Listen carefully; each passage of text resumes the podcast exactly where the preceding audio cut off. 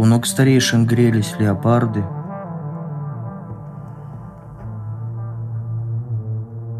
Пустые блюда стыли на столах.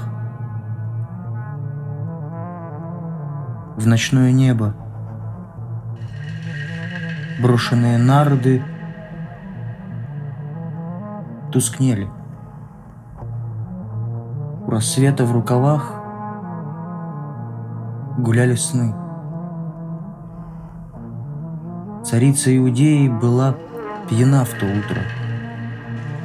Сквозь дурман она не слышала, как плачет Саломея, как бьет волнами в скалы океан. Она не слышала, как мавританский воин,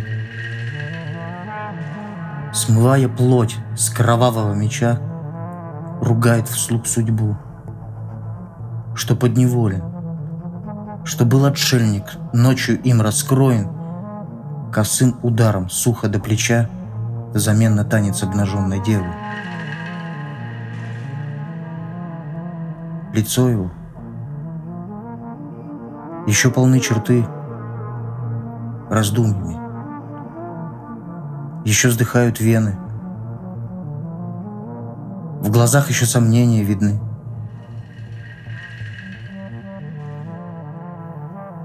Но все же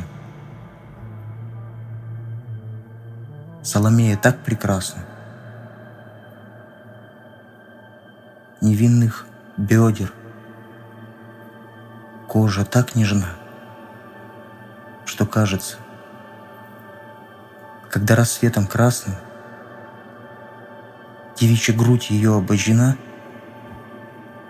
что в этой мгле, что движется за нами, исчезнет все,